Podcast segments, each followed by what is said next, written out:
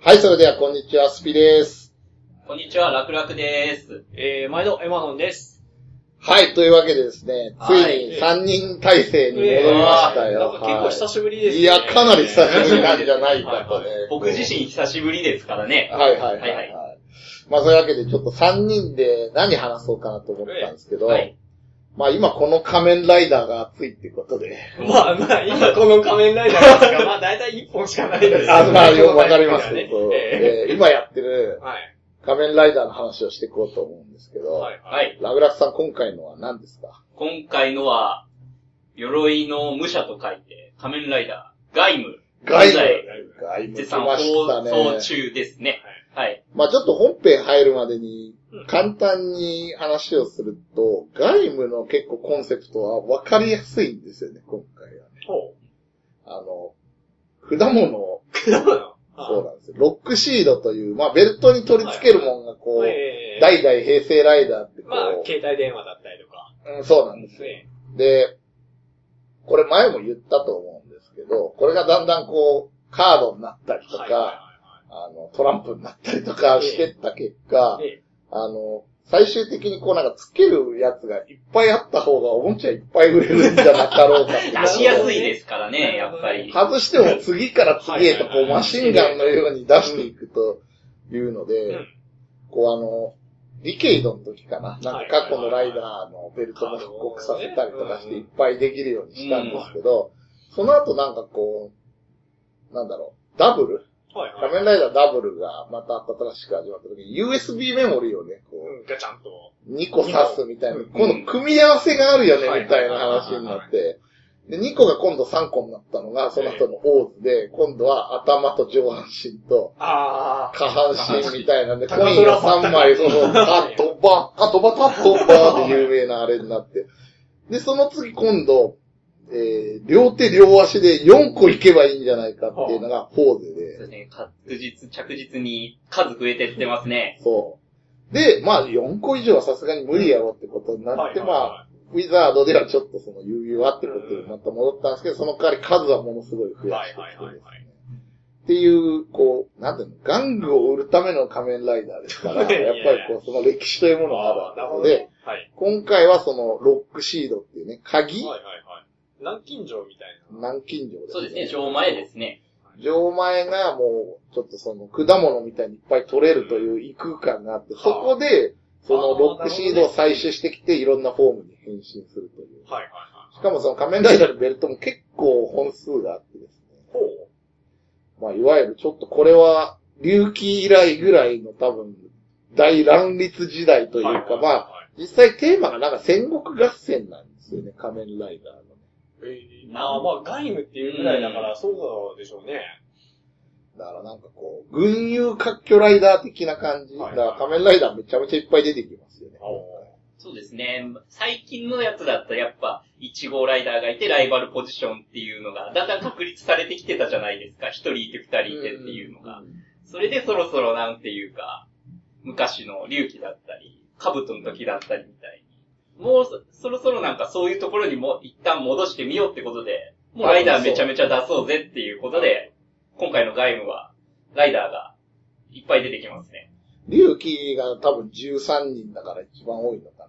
そうですね。でも13人つっても、その映画で出てきてるのとかもいるからは、い実際テレビで出てたのはまあ10人もいないんですよね、隆起でさえも。まあそうですね。スペシャルとか入れなかったら。でしょ？だから今回多分もう軽く10人は行くでしょ、もまあこのペースでいったら多分いきそうですね。入ってるかな。う。もう7人か8人出てきてるかな。7人か今。はあ、結構いっぱいいますね。そうですね。7人いますね。で、しかもそれのフォームがそれぞれ1人か、あ、1つか2つくらいずつあるから、だかおらそのライダーに対、1人のライダーに対してフォームが結構あるんですよね。だから、はい隆起の時はまあ、言ってもその人数分だったな。今回倍々ゲームになってきたんで、7人に対してまあ、2、3種類ずつあるかまああら、ったらもう21ですからね。もうすでに20種類ぐらいの、まあ、デザインが出てきてるっていうことで、しかもまあ、果物なんで分かりやすいっていうね、なるほど。なんかちょっと隆起っぽいなって思ったのは、なんかちょっと主人公は明確にいるけど、もう一人ぐらいサブで主人公みたいなのいるでしょ。カイトがいるから。まあ、一応。なんか。なんかちょっとすごい隆起っぽいななんと思っか、龍騎に対するナイトみたいな。そうそうそうそうそんな構成になってるわて。けですか。なってるの。完全にそうなってるんですよ。まあじゃあ実際、その流れで、新ライダーが面白いのかっていうのを本編では。ちなみに僕はあの、全く見てないんで、どのぐらい面白いのかをちょっと伝えてください。はいはいはいなんとか頑張ります。頑張りますね。じゃあ行きましょうか、タイトルコール。はい。せーの。福岡、アット、ラジ袋。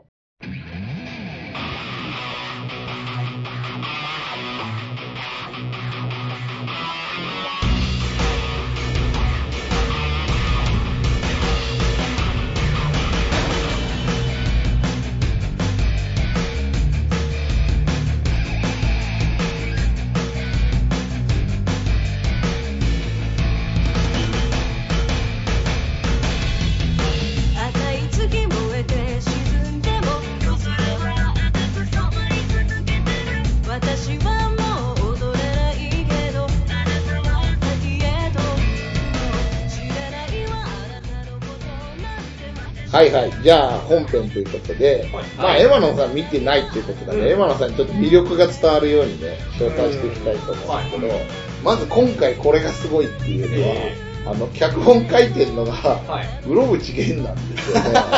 あー、それは、その時点でちょっと、見たいのと見たくない気持ちが拮抗しだしましたね、今 結構ね、なんかね、仮面ライダーも最近だから多分、あのーもう大体定番でね、書く人って決まってて、誰ライダーとかってその人の名前で言われてたりしたんですけど、はい。どっからかななんか結構漫画原作の人とか使い始めたのは。ダブルカラーですね。あ三条陸とかがなんか、はいそれがダブルダブルですか。そうですね。また今回ちょっとね、その、室伏源とか、はいはい窓かまいかでとかで鳴らした手腕をっていうことなんでしょう一けど。気にあそこでね、メジャーになりましたからね。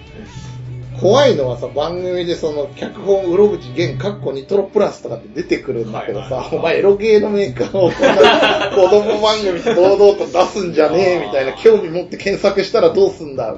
まあ一応ね、あの、コンシューマー版とかも出してますから。まあね。ねそういう意味ではちょっとどうなのかなっていうのはあるんですけどね。バグラクさんはどう見てるんですか今回の外務は。どういった面、うーん、ところから見ればいいですかね。いや、なんていうかまあ、ストーリーの方は、まあ後で、おはいはい話すとして、僕は全然楽しく見てますね。なんていうか、ちょっと、ウィザードの終わりが、いつもは、最近の仮面ライダーって9月初めに始まるところが、うんうん今回はウィザー特別編、ウィザードの、えっと、最終回が遅れて、10月から開始されたんです。1ヶ月遅れて回の自体は。そのせいもあってか、よくなんかインタビューとかでも言われてるんですけど、やっぱ、なんかまあ、いきなりリアルな話言っちゃうとあれなんですけど、クリスマスとかってやっぱ近くなる、近くなるイコール、ね、激しくなるよね。そう、なんかもういろいろと争奪戦というか、はいはい。まあね。それを、まあ、なんていうか、盛り上げるためにも、初めの方は、さっき言った、ライダーのフォームだったり、ライダーの数だったりが、もう1話に1フォーム、1ライダーのレベルで、ガンガンと、年内にもついてるだいたい10話ぐらいにもボンボンボンボン出ていって出ていっていって、そこのところはもう僕は単純に見てて、正直ワクワクしてました。なんだこれどんどん出てくるぞっていうところで。あとね、個人的にはその仮面ライダー対怪人って展開でないんだよね、今回は。はいそうですね。ライダー対ライダーみたいにしてるとこがあって、うわ、そっちにやっぱ来たか、みたいなね、うん。その、うん。い。まあ、いつかもう一本ぐらいはやるだろうと思ってたもんが、ついにまた来たみたいな感じそうですね。うん、だから、なんて言えばいいの？まあ、これガンダムとかでも一緒なんだけどさ、ガンダムしか結局プラモが売れないんだったら全部ガンダムにしちゃえ的なあさー、G ガン的なね。そう、でもはいはい5体ぐらい用意してみますかみたいな、はいはいはいウィッグ的なとかさ、あるわけよ。もうまさにちょっとその路線であるのはうん事実なんだけどね。で、なんだろうね、その、龍騎と比較して全く違うのは、殺伐感が全くないってところか。うん。あのね、話を聞いてても、なんかバトルロワイヤルものに感じない理由が一個あって、うんはい。みんな基本ライダーのことを、なんか、桃だの、メロンだの、栗だの、呼んでるじゃないですか。はいはい。全然殺伐感を感じないですよね。まあ実際こう、勝ち負けあっても、ええ別に死んだりしないんで、はいはいはいまたすぐ戦線復帰してくるんで、その、隆起のあの、どんどんライダーが減っていく最後の一人生き残ったやつだけがっていう、あの、のこう、殺伐感はないね、こはいれに関そうですしてはねね。。まあ、そこのところはやっぱストーリーの方から説明してい、はい、なんていうか、その舞台設定の背景、舞台背景を説明しないとわからない感じですね。一応これもなんか、ダブルの時って、フートっていう、一つの街が、架空の街が舞台だったんなんか地方都市があっはいて、みたいな。今回もそんな感じで、はいはい。舞台となる都市があって、うん舞台はザワメ市っていう、ざわめ。はい、うん。舞台があって、そこはまあ簡単に言うと、なんかユグドラシルっていうほう、まあ、巨大企業の、はいはいはい。お膝元みたいな。そうですねなんて言うんなんかでしょう企業都市みたいになってて、あー要はその、都市とかそういうのも全部そこがコンセプトでやって、それのおかげでちょっと発展したみたいなとこがあって、だから昔はまあもっと田舎だったんだけどってうんいうところなんで。語弊を恐れず言うと、まあ愛知県みたいなとこってことで 認識してるんですかあね。ーでもまあ茨城学園、うんまああ、つくば、つくばの学園が企業に置き換わったみたいなそう感じですかそうそうそうあーなるほど、なるほど。そうそうそう。だから、なんだろう、企業をベースにした都市みたい都市計画みたいな、ちょっと他とルールも違うよみたいなね。で、あと今回ダンスなんでね、テーマがなんか。は やっぱなんか、一応なんか企業に保証されてるとはいえ、うなんかやっぱお膝元だから、なんか若者たちは何かこう溜まった鬱憤、なんか知らないけど溜まった鬱憤みたいなのを晴らすためにみんなダンスとかに夢中になってるわけなんですよ。なるほど。それで、そのダンスにいろいろなチームがはあ存在するような街なんですね、ザーメシっていうのは。ダンスとか、今なんか小学校とかで体育でまあ必ず必修かなんかで、にその影いましたね響もあるんでしょうけどね。そういうのもあるんだと思うんだけどね。え、何？じゃあ、ライダーのコスチューム着てダンスしたりするの？それはそこまではないですね。なるほどなるほど。またちょっと行くのが、で、やっぱ、かいろいろなチームがあるわけですから、チーム同士の小競り合いってのもあるんですよ。おい、お前、お前らそのダンスステージを俺らに分け、明け渡せよ、みたいな感じのやつ。縄張り争いが。そう。ちょっとそれがだからさっき言ったあの、戦国時代的な、はいはい国取り的なね、そう、お前の領地よこせよ、みたいはいはいな。は何をダンスで勝負だってなんのかとい思いきうんや、なんか変なこう、インベスっていうこう、なんか変なモンスターみたいなのを召喚してほ戦う。まあちょっとその辺ポケモンチックなんだけど。そうですね。うん。それもなんか、お前らダンスバトルすればいいのにってところなのに、うん。まあ、その世界ではまあ、さっき言った異空間の森っていうところから、この、そこで出てくるのがロックシードなんですけど、そのロックシールドを使うと、異世界からインベス、小動物、今回の怪人的ポジションのやつが登場して、そいつらを戦わせて、勝った方がステージをもらい受けるっていうインベスゲームが、その、ダンサーたちの間で流行っているっていう世界観なんですね、一応。そう、異世界の森っていうのは何なの？それは何なのかまだまだわかんない。明らかされてないんですけど、要はそれが全部その企業にリンクしてて、企業がそれを見っけたのか作ったのかわかんないけど、管理していく中で、そこにこう、行くための方法とか、そこの、まあ、いわゆる果物がこの、錠前になってて変身できるわけなんだけど、それで変身するベルトがあったりはい、その錠前で呼び出す能力をうん一般の人に分け与えてテストしてたりみたいな世界観なんだ。なるほど、なるほど。そうですね。ついて。で、そうやってから、インベストを戦わせていくけど、まあ、主人公たち本人たちはよくわかってないんですけど、はいはいで、そこでふとしたことで、初めはなんかインベス同士で戦っているのがあったんですけど、だんだんとさっき言ったような、まあこれは後々明かされるんですけど、ユグドラシル側の実験ってことで、うん今度は、その、ベルトの方がはいはい。出回り出して、ほそれを、それをロックシートに使うことによって、まあ、う変身できる。変身できるなるほど、なるほど。そうなれば、一応実験のためにベルトはいくつか用意されていて、うんあいつのチームが持ってるんだったら俺のチームもみたいな感じで、どんどんと、まあ、し自分たちは、企業に利用されてるってのは知らずに、ダンスチームのトップが、そのダンスチームをでかくするために、ライダーになってるみたいな感じなわけだよね。そうはいはいはいはい。なんかだから、まあ主人公はそのガイムってチームなんだよね。で、そあのー、、なるほど。なんだリーダーではないんだよね。リーダーの人はいたんだけど、今、その、森に行ったまま行方不明で、すごい設定なんだよ。なるほど。まあちょっと伏線でしょうね、あれはね。そうですね、そろそろ明らかになるっぽいですけど、まあそんなこんなで、やっぱ縄張り、初めの方は縄張り争いのために、はいライダーバトルが、繰まあ一応、はい、繰り広げられてるんで、そんなに殺伐とした感はあんまないですね。ないね、全はい然ね。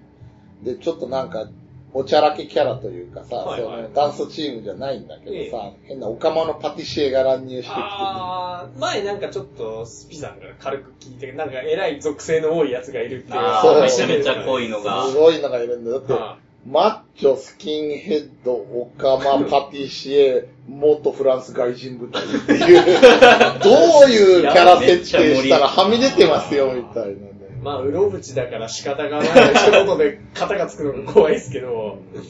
まだ、基本、こう、高校生ぐらいなんで、はいはいはいはいななんかそこに一人大人げないおっさんが混ざってて、はいはい。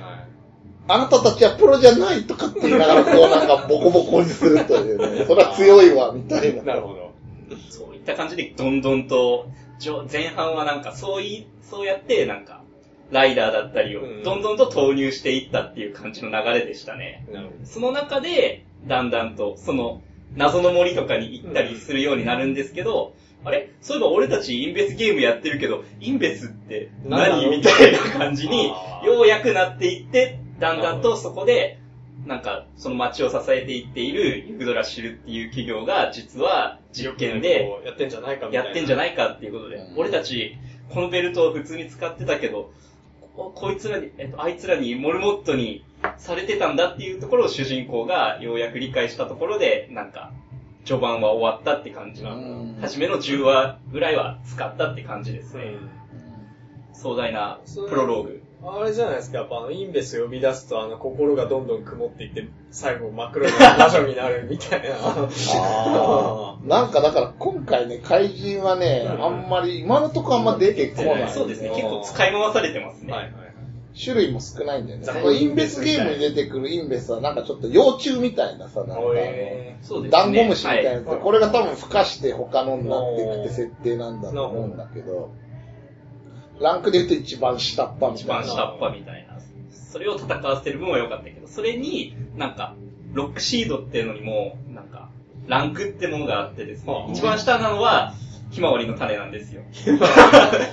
それがだんだんと、結構上の方になると果物、オレンジとか、バナナとかになるとランクが高いから、それを使って呼び出せるインベスっていうのは、なんか、鹿のインベスだったり、コウモリのインベスだったりっていう、今までのライダー怪人にある、モチーフのあるやつになったりしていく感じなんですね。なんかその辺もちょっと龍騎もね、そういう設定あったじゃん。怪人モンスターがついてるでしょ、なんか。ああ、下っ端、おと、お手下じゃないあれあの設定あんまうまく使いこなせてなかったけど。そうっすかね。俺は面白かったですけどね。あれに食われちゃうんだよね食われてるところとか、もうすげーって感じです。そう、なんか、まあでもちょっと怪人も出さなきゃいかんよね的な空気をちょっと感じちゃったからさ。ライダーだしそう出したそうみたいちょっと強引だなと思ってたんだけど。まあ今回もね、やっぱ高級食材の方が強いからね、マンゴーの方がバナナよりは強いし、なるほどやっぱりこう。マンゴーにもランクがあって、輸入物と あれもいな。それはないみたいな。それはないないないないない。あのーそれやるときりないでしょ、もう。メロンにもやっぱ夕張とホームランがあって。実はそれはちょっとあるっちゃあるんですよはいね。えはい。年明けからなんですけど。マジで？マジです。言ってしまうと。あ、じゃあ、レア食材みたいなのがある。というか、あのなんか、まあちょっと、これから、これこ最近の話にはなるんですけど、うん。今までベルトをバーってばらまいて、実験データが取れたわけですよ。はいはいもう実験したから、新しいベルトを作ろうってことになってい。、新型。新型、もう1月になったらうん、新しいベルト出てくるよみたいな。まあ言ってしまえば今までとなんか、商法的には同じような流れで出したやつで、メロンのライダーが一人いるんですけど、それ企業側でむちゃくちゃ強いんですけど、うんそいつが、その、新しいベルトを早速使い始めて、その時、えっと、メロンロックシード、普通のロックシードなんですけど、進化してメロンエナジーロックシードっていう 新しいやつになって、パワーアップしました。っていうのが、今のところ放映されてる分の流れですね。やっぱ一言でメロンで片付けるべきではなかったんですよ。ちなみに、はい、もうなんか、オレンジになってますからね。緑とオレンジ、あ、こいつ夕張になってるっていう。なるほどね。で、そこのところはまだちょっとロックシード、その果物がどうなっていくかっていうのは、わかんないですね。あの、なんだろうね。やっぱりキャラいっぱい出す傾向なのかね。その方が盛り上がるからってことなのかね。登場キャラ多くないかな。多いですね。多分ちびっこ見てて結構混乱しそうですよね。いや、それはないかな。わかりやすいからではあるキャラ付けが。今のところキャラ付けは結構わかりやすい感じにはなってると思うので、なんかあの、調子いいメガネと頭悪いやつのコンビが面白くてしょうがない。あー、木の実コンビ。木の実グリドンでしょ。グリドングリドン。グリドンでしょ。黒風とグリ。黒影です。黒影とグリ。かわいそうすぎる。一応ライダー一人一人言っていくと、主人公がガイムっていうやつで、うん主人公はさ、ちなみにな、何の果物なの？主人公オレンジオレンジがベースなんだけど、みかんじゃないんだよね、これ。オレンジなんだ。あまあ、すごく熱血感っていうか正義感に溢れるお調子者だったりはするんですけど、なんかちょっとあれにも似てるよね。あの、やっぱり主人公も龍騎に出てきた主人公そうをちょっと調子、お調子者にしたって感じだよね。もう基本的には平和主義者で、うんうん。お前らやめろ。みんなやめろ、みたいな。で、それだと話が盛り上がらないから、ライバルに好戦的なやつで、これがバロンっていう。はいはいバロンっていう。昼間っから恥ずかしいコート着てうろうろして。力こそが全てって言っているやつ。中二病が治らなかった人ですそうですね。バロンは何なんですか？バロンはバナナバナナですねバシかあってね。そう。で、あと、その主人公の後輩がいて、これは結構複雑で、そのユクドラシルにいる企業の方にお兄ちゃんがいて、それがメロンのライダー。はいはいはいはい。まあ、その身分をなんか、自分はうん。ユクドラシルの、なんか、おえら、なんか、坊ちゃまっていうことを隠しながら、一応ダンスに楽しんでいるっていう設定の武道のライダそうそう。ー、。龍玄っていうやつこういった名前通り、中華風な違う。甲冑を着るライダー。そうそうそう。で、さっき言ったように、それのお兄ちゃんが、メロン。メロン、その企業の結構条約なところで、全然、そのなんかプロジェクトを仕切ってて、実際なんかその子供たちにロックシードを販売してうる、ん。その、流通させてるおっさんとか、あお兄ちゃんか、兄ちゃんとか、あとはそのなんか、いなんていうの、インベスゲームを含めてそのダンスバトルを、はいはいまあ、はい。まあ、流行これあの、お笑い芸人のググッサンがこうなんかはい DJ みたいにね、はい、今日の情報だよ、みたい。ないあの、先週トップだったバロンがやられてしまったよ、みたいな。はいはいはいこれによって外部がトップに躍り出た、みたいにやってる人も、全部同じプロジェクトの一環で動いてる人たちなんで。あとそうですね研究所に一人いるのかな、ね。うんだから全員グルだっていう、煽ってるやつ。煽ってる。緑はそっち側なんで。はい完全にで、お兄ちゃんがそっちにいるから、またいろいろ、ちょっと、龍玄の方はちょっと複雑な感じになりつつあるっていうことになる。で、ちなみに、はいさっき言った、あの、属性の多いハゲは、どんな人なんですか？それはもうちょっと、最後に出てきた。最後にあまだわかんない。で、うんあとその時に二人に、さっき言ったなんか、雑魚二人組って、はいはいはい昨日、一人は、なんか、チームレイドワイルドっていう、うん。まあ、ダンスチームのうん、とりあえず何も考えずに突っ走る、ちょっとつ盲信型のやつがいて、そいつが松ぼっくりのまず僕り。仮面ライダーに変身して、もう一人はメガネをかけた自称作詞の、や、人間がいるんです。城之内ってやつがいるんですけど、ど、そいつがどんぐりのどんぐり。仮面ライダー。に一応なんかちょっとつ盲信型のやつをそそのかして、一緒に組もうぜっていうことでやって、うんその、俗に言う木の実コンビ、松ぼっくりとう。どんぐり二人でセットみたいな。はいあのでもね、城之内がさ、なんかオリエンタルラジオの片っぽのメガネにあーチャラい チャラいわチャラいんだよ、チャラい。チャラい感じではありますねチャラい感じだそう調子いいんだよ、すごい。それが、え、松ぼっくりと、ど、どんぐり？どんぐり。いや、だから変身するときにさ、はいえーとかなってさ、今まで果物だったのにさ、どんぐりとかどんぐりと松ぼっくりえー、栗かよとかって言ったら、なんかそれを聞いたね、うんクリンさんが、うん栗で悪かったね、みたいな。いやいや、そういう意味じゃなくて、みたいな。あーまあちょっとね、まあなかなかね、いろいろあるコンビですね、本当に。まあまあ、名前が面白いからいいや。そういうメロンを抜かした奴らはダンスチームに所属してるんで、要はまあなんか縄張り争いで、チャイチャイチャイチャイやってたのをうん見てて、ちょっと、おいおい、お前ら調子乗ってんじゃねえぞと現れてくるのがドリアンなんですよ。あそのドリアンがさっきの、ドリアンがまたさ、トゲトゲで特徴あるからさ、はいはいはいこれがちょっと悪い感じのデザインでいいんだよね。えー世紀末ですね、簡単に言うと。パンクファッション。モヒカンもついてますしな。るほど、なるほど。大変かっこよさそうですね、それは。ちょっと北斗の剣に出てくるやつみたいな。まあ、剣を親衛隊には入れないけど、ジャニ様の手先ぐらいそうは。そう。で、そのパティシエは本当は違うやつに、その、渡したやつを奪い取って、私を混ぜろって参加して別のチームに最後のベルトを渡したけど、そいつらが。もうそのパティシエの店で、うんわーって、俺たちのベルト手に入れたぞ、わーってやってるところに、うんちょっとあんたたちうるさいわよって締め上げたら、うんあじゃあ、お題の代わりにこのベルトいただくわ、ってことで、参戦。あーまあ、何やりたいのかまだ謎ってことですね、つまりは。そうですね、初めの方はもうどんどんとキャラ出して、どんどんうとん、そうそう。世界観をみんなに一応浸透させようかなって流れっていうのは、まあだからこの勢いをね、どう見るかなんだけどうね。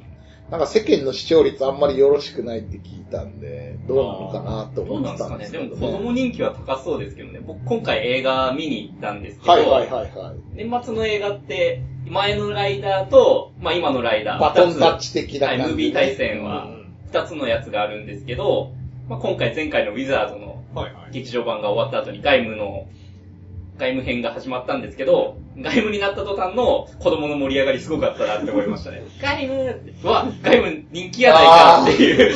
それはウィザードが人気ないだけなんじゃ、裏を返せば。っていう感じで、まあ魔法の設定って難しいからね、ちょっとね、うんなんかもう、なんでもありじゃん的に思われるとこがあるからさ、魔法ってやっちゃうとさそう。いう意味で僕外務が、なんていうか、うまいなって思ったのは、今までさっきも言ったように、アイテムとか変身アイテムとか売るようになってきたじゃないですか、なんか細かく分けてから。そうだね。今回うまいのは、えっと、去年のウィザードだったら、指輪。ね指輪を、まあ要は、いっぱい出して売っていく感じだったじゃないですか。はい今回は、そのロックシードってやつが、その指輪の代わりになるわけじゃないですか。それがうまいなって思ったのは、大人数ライダーにすることによって、集めるやつが基本的にもう変身アイテム、なりきりアイテムにそのまんまなるっていうところが、うまいなって僕は思ったんですよ。なるほどね。うん。指輪ってやっぱりなんか持ってても、なんか、例えばポケモンで言うと、技が出せる、なんか、ほう火の粉だったり、水はい。鉄砲とかの、変身するわけではないからね。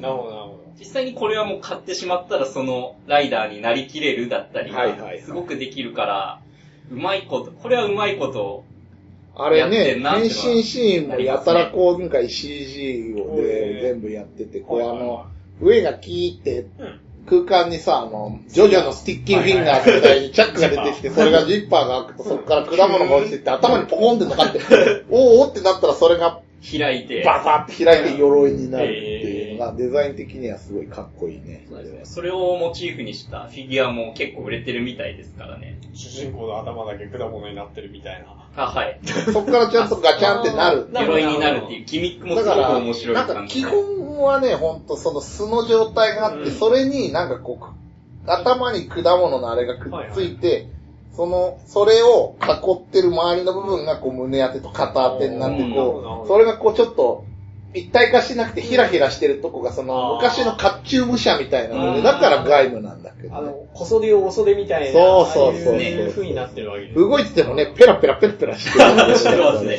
なるほど、なるほど。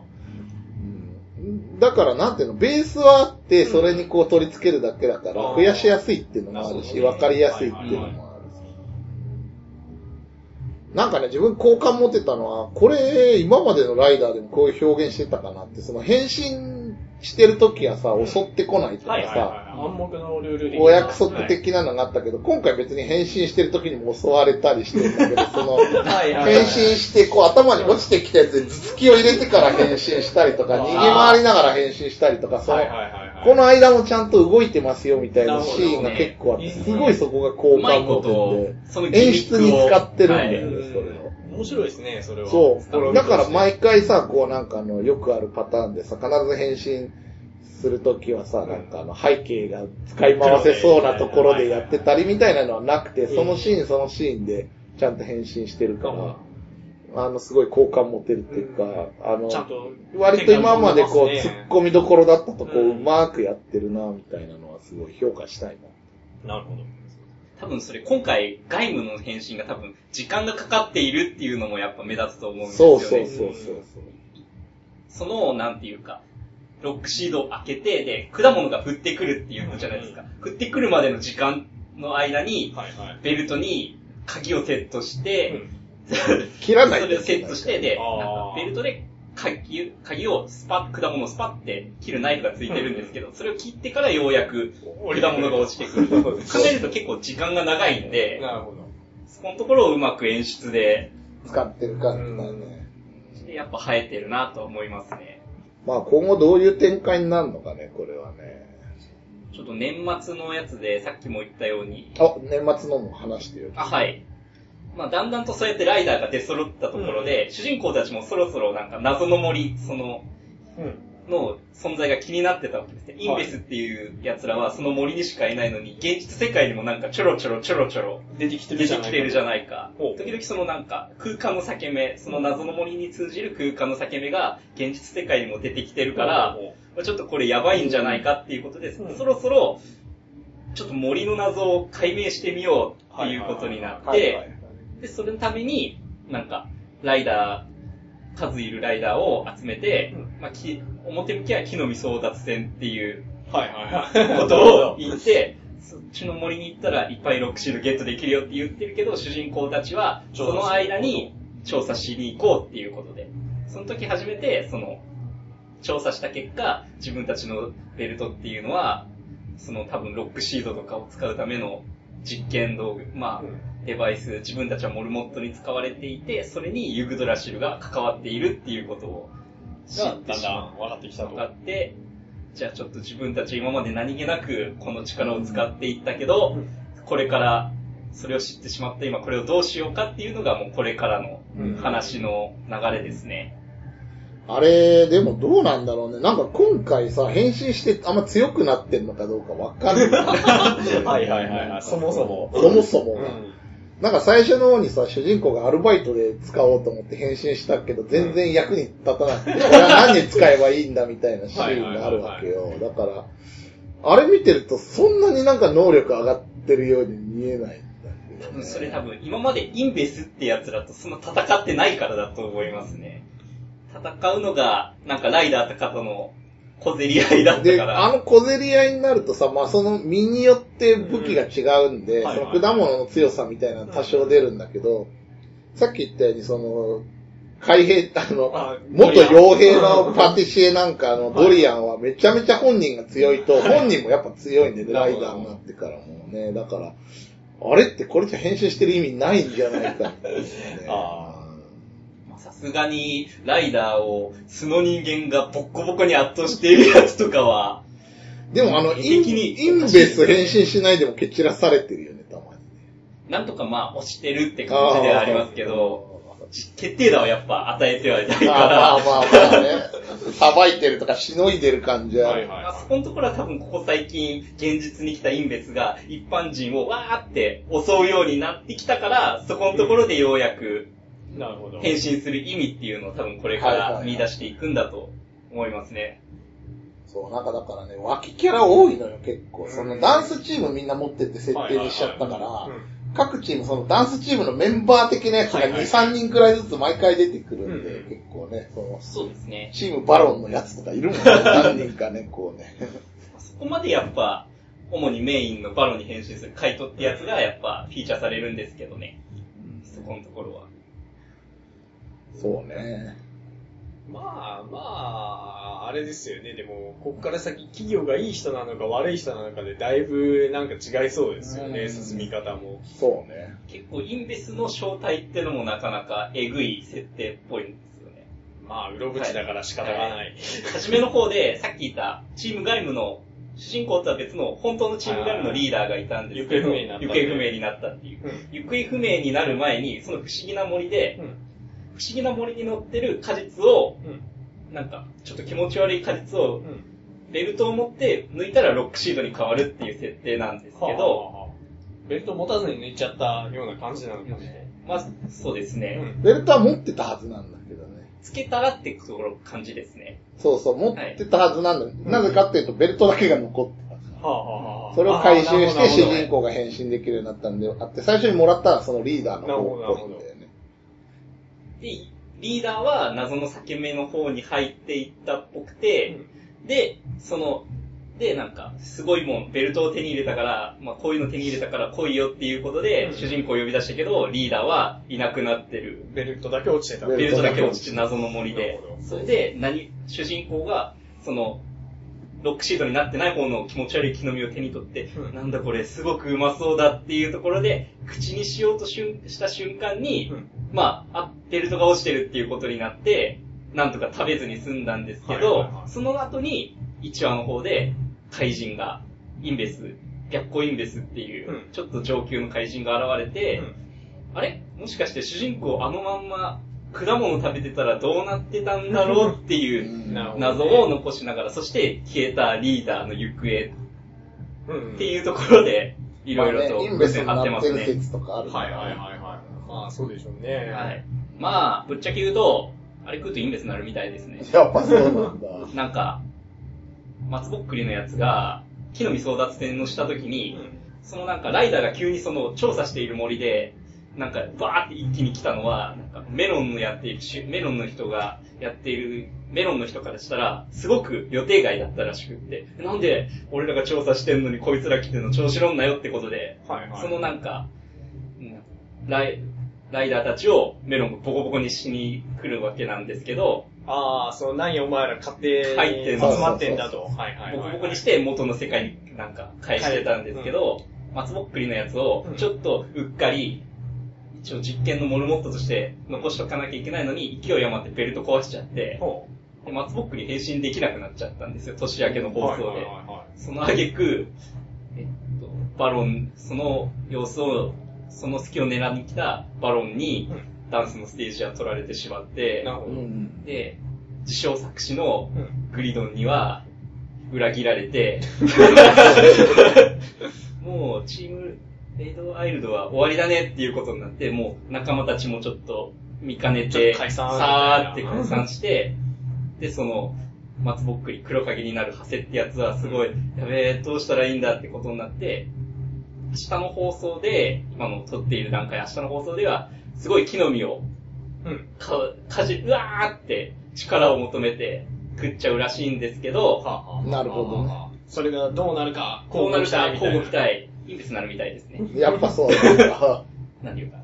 やっぱ、テレビ指導のやつって、うん1ヶ月ごとになんか、あらすじとか載ってるやつあるじゃないですか。あるね。あるね。あれ見ちゃって、案の定なってましたね。インベスになった派生を助けるために。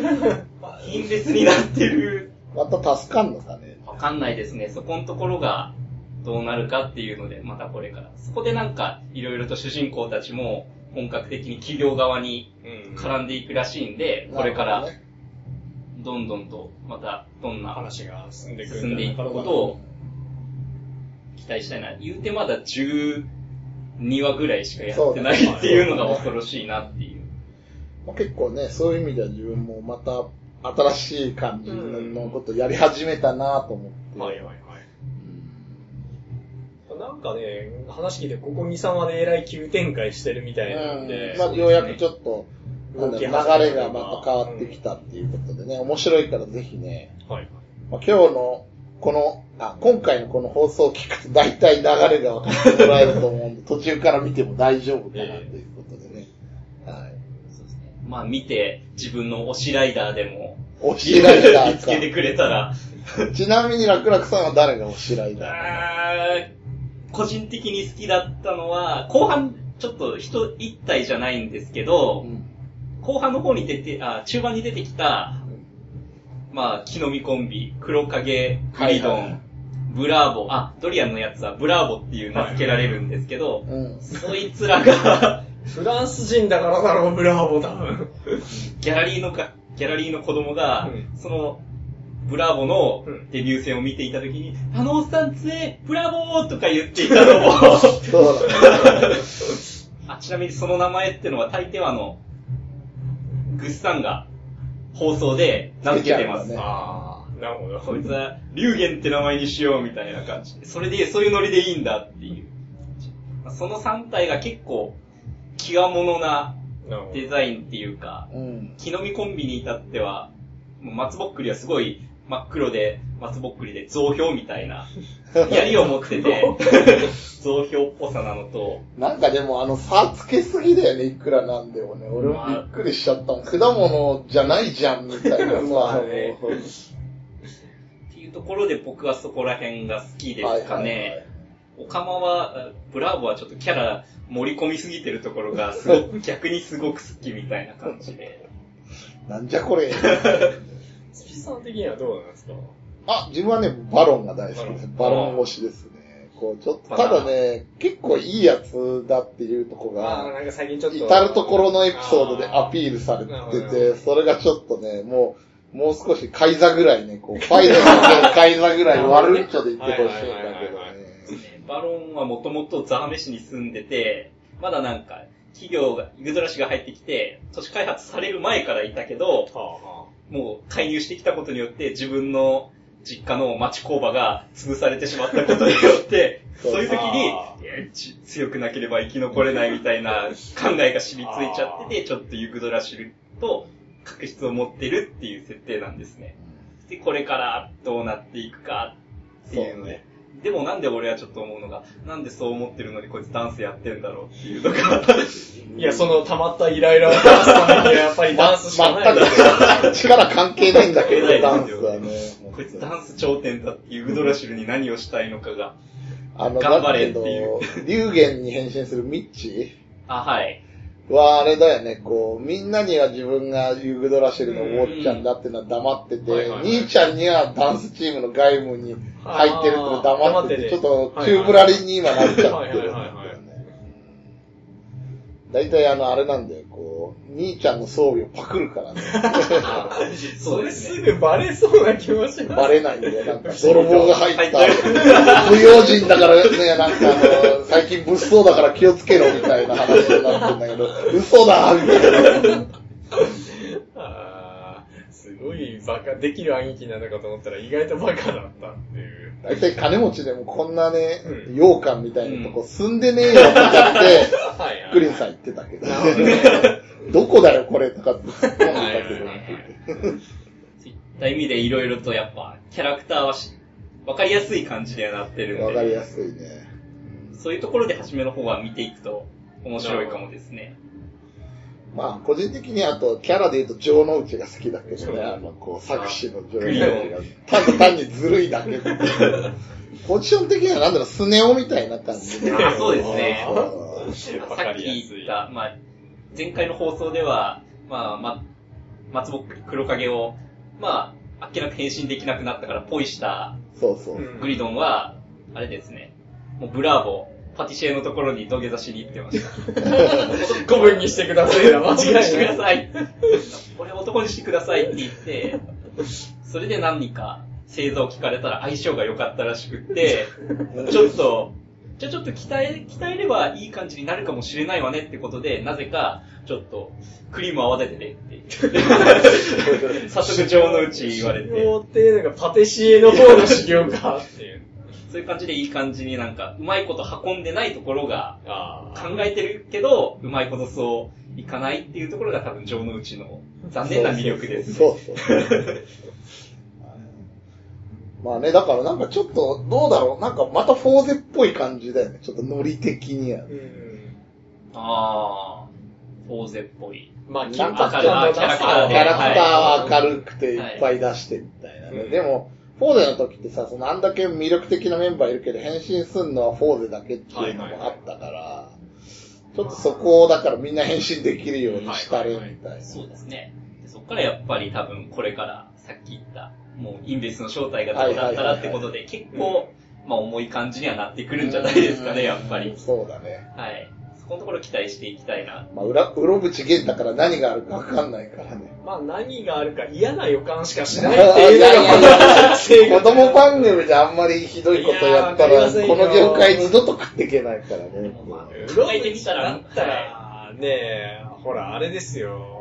記録よりも記憶に残る記憶になりこたいみたいれ。はあの、紅白でやってしまった DJ オズマみたいなことなんですか、もう、そうですねあのこうやっちゃダメってやってたことやる昔のライダーとかもか平成考えたら結構いろいろとうん思い返せば、モンスターに朝っぱらから、ま、生身で食われるとかやってたなってこと考えたら、そろそろそういうのを持ってきてもいいんじゃないかなって感じなんじゃないですかまあね。ちょっとなんかライトな感じで、どうすんのかな、みたいな、よりこう生産さを引き立てるための、前半の前半の演出なんじゃないかとかってねこう、勘ぐってしまうわけですよね。個人的に一番なんか制作発表でびっくりしたのは、脚本よりも主題歌が湘南の風っていうところに俺はびっくりしましたね。え？何よりも、こいえ、湘南の風が歌うっていうことに俺すごいびっくりなんだけど。え、ライダーの風じゃないの？一応名前は外部の風。あ外部の風だあなって、やってたから、一応やっぱ世代的には知ってる、なんかいろいろ流行ってた世代なので、ちょっとびっくりしましたね。そんな感じは。ーあでも最近結構ライダーのオープニング何でもありじゃないですか。うーん、そうだね。ABEX になってからやっぱ、いろいろという、そうだね。うん結構知られている人起用しやすくなってるから。いつから ABEX になったのあれ？ABEX になったのは、龍騎からかな、確か。松本理香だったんだよね、龍騎はね。で、その後のファイズで一茶が来たあたりから ABEX がね、こうガンガン入って。いろいろいたよね、トリプル A とかも歌ってたからトリプル A いましたね電王の時に土屋アンナとか。はい。まあ、だから、湘南の風も、まあまあまあまあまあ、なんじゃないかなまあレコード会社のね、ねアピールの場だから、まあ、そういうね。あの、なんだっけ、ギザだっけギザとかいう、あれね、倉木舞とかいう。はいはいはいあはいはい。あれがコナンを仕切ってんのと一緒だよね。リング系が。ギんだっけ？あれ。そこなんて言うんですかね。僕はあんまり詳しくないんで。来たかどうかはわかんないですけど、ビーイングっていううん。会社、名前変わったかどうかないわかんないですけど、はい。僕の好きな、一番好きなバンドがそのビーイングに所属しているので、ああ、なるほどね。はい。そこのところで、結構それが倉木麻衣に繋がってたりする、はい知ってはい。るので、そうだよね。だってビーズとかもたまに歌ってるぐらいだからね。そうですね、所属一緒のはずそうですからね。なるほどね。はい。まあそういうわけで、平成ライダーということでね。はい。はいえーまあちょっとね、また話も急展開するみたいなんで。そうそうそうそう。まあ一年ものなんでね、ちょっとまだこの段階でどうこういうレベルではないんだけど、まあまあ。まだ、まだまだ、これから盛り上がっていくよということでね。はい。今回は、えー、新しい監督やってるね、今の仮面ライダーということで、仮面ライダーガイムって言ってね、はいはい、語ってきました。えー、お送りしましたのはスピと、楽々と、エマノンでした。はい、それでは皆さん、さようなら。さようなら。